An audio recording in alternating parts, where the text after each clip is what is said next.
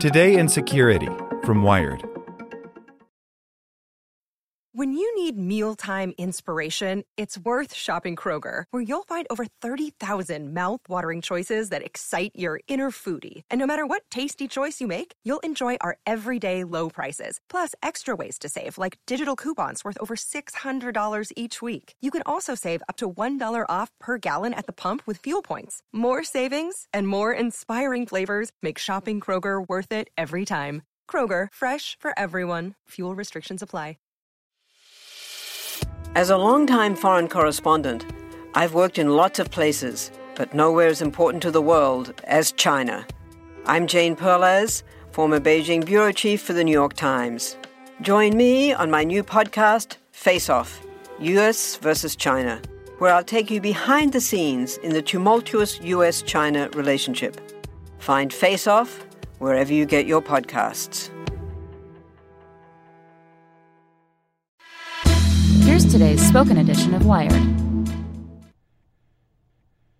Security news this week. Dutch spies snooped on Russia's elite hackers by Brian Barrett.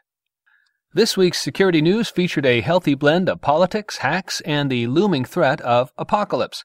What more could one hope for?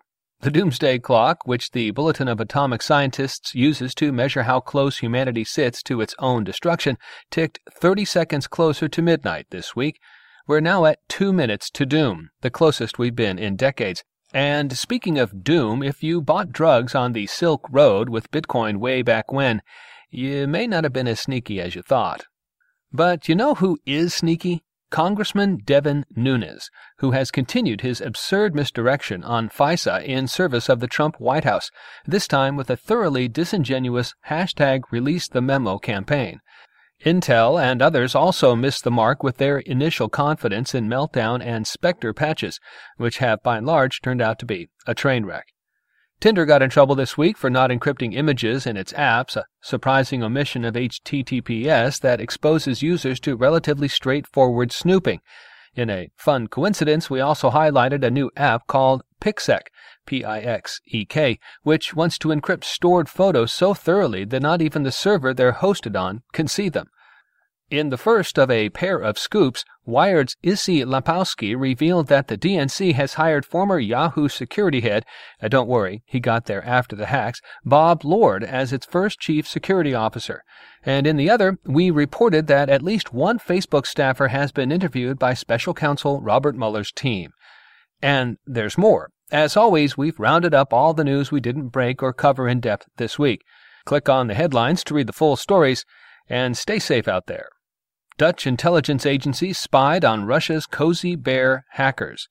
Cozy Bear is one of Russia's elite hacking groups, in part responsible for the hack of the DNC in 2016 in an effort to influence the presidential campaign.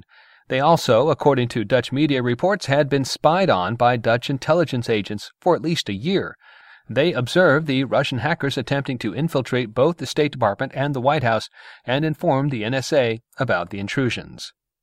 Hackers are hiding malware in Fire and Fury PDFs. That free copy of Michael Wolff's Fire and Fury, an insider account of the first year of the Trump White House, might not be worth it.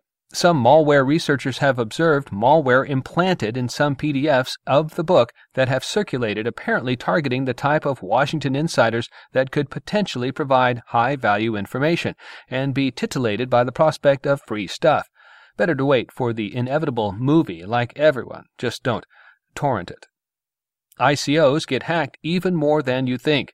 A fundamental appeal of cryptocurrency markets seems like it should be privacy and security. And yet, the initial coin offerings process in which money is raised to support new currencies has proven an extremely fruitful target for hackers, according to an Ernst & Young study released this week. An estimated $400 million has been plundered from ICOs, a little more than 10% of the $3.7 billion raised during the course of the study.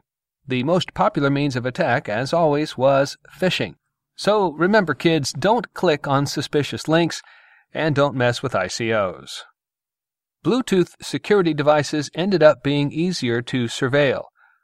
Security researchers at Duo Labs discovered that Bluetooth vulnerabilities personal safety devices from WearSafe and Revolver left their users exposed to tracking from a distance.